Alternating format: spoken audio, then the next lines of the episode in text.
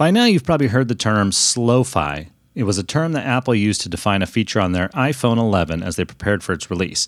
In case you haven't heard the term, a slofie is a short, slow-motion selfie video that Apple predicted would be the next big thing in social media posts once their new product released. Slow-motion videos are an interesting concept. Think about it. It's basically a video to make it look like you're moving a lot slower than you really are. As I thought about that, I wondered about my own life. There are times that I say I'm going to slow down and take a break from a uh, fast paced life of running from one thing to the next, but do I really slow down? An example that really hits home with me are those times that my wife glances over at me while we're watching something on television and asks, as she sees me staring at my phone, Are you working or playing? Busted. You see, as connected as we are in our world today, it's way too easy to make it look like I'm slowing down without actually slowing down.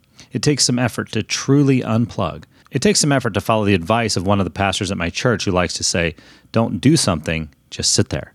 Perhaps that's what Jesus was getting at when he said this Come to me, all you who are weary and carry heavy burdens, and I will give you rest. Matthew 11 28.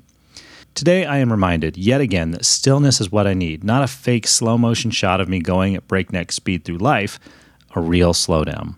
I hope you will take some time to truly slow down sometime soon as well. Listen to those words from Jesus one more time Come to me, all of you who are weary and carry heavy burdens, and I will give you rest. Have a blessed day.